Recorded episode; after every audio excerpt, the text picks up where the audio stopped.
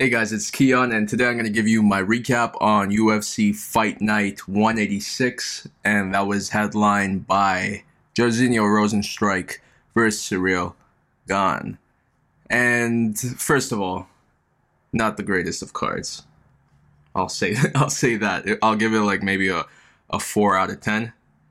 You know, there was some moments. I'm just trying to remember all the fights.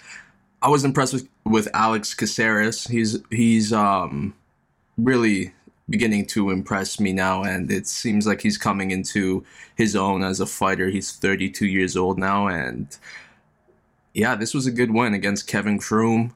Um, solid fighter, and um, I'm excited to see what's next for Alex Caceres. He wants like a ranked opponent now, so I think he deserves that he's in featherweight division right now, so I think a good um let me see, a good opponent for Alex Caceres would be I was gonna say the Korean zombie. That would be a big big step up for him, but um why not? That's that's actually fun. Why not? Uh, Korean zombie versus Alex Caceres. He needs a big fight, you know? Or you know what? How about maybe that's too big for him. Alex Caceres versus Cub Swanson. I think they're both on good streaks right now. I think that's a good match to make. Alex Caceres versus Cub Swanson. Let me know if you agree with that one.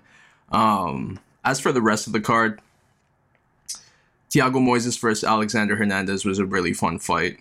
So was uh, Pedro Munhoz versus Jimmie Rivera. Very good um, matchups. And um, yeah, let's talk about the main event. I, see, I leave the main event to the last moment because there there really isn't much to talk about for the main event. And Ciryl Gane, he won the fight by unanimous decision, 50 to 45. Personally, I think he had he made Jairzinho fight his fight. You know, Jairzinho is usually the guy who rushes in, tries to get that one punch knockout, and he was unable to you know, get get past the distance that Ciryl creates on the feet. You know, not only because he's such a big fighter, but the way he moves is crazy for a heavyweight. It's scary to see a heavyweight move so fast, and he's one of the fastest heavyweights right now, aside from um, Frank Mir's son, man. Um, Tom Aspinall, you know, these like I think there's a rise of uh, fast heavyweights right now. That's what we're we're seeing the heavyweight division go into, and it, it's exciting, man. I like us.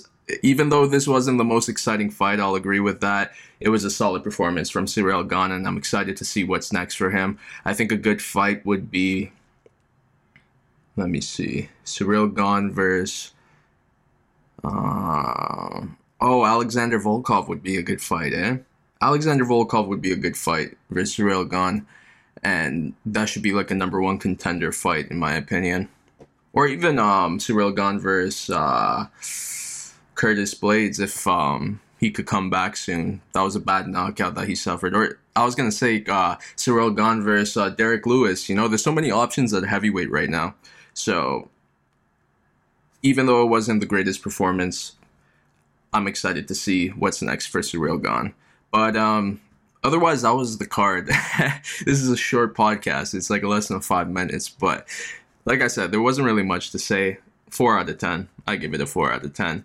And oh, I'm excited for UFC 259, and that's coming March 6th. That's in five days. Oh my god, I didn't even realize that.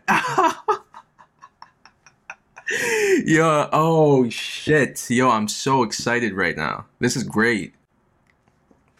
Yeah. I just realized that UFC 259 is in five days. I thought it was gonna be a month for some reason. I was like, it's gonna take like a month or so, but it starts right in the beginning of March, and I'm excited for that card. So we'll talk about that when it happens. I hope you, I hope you have a good rest of your week. Bye bye.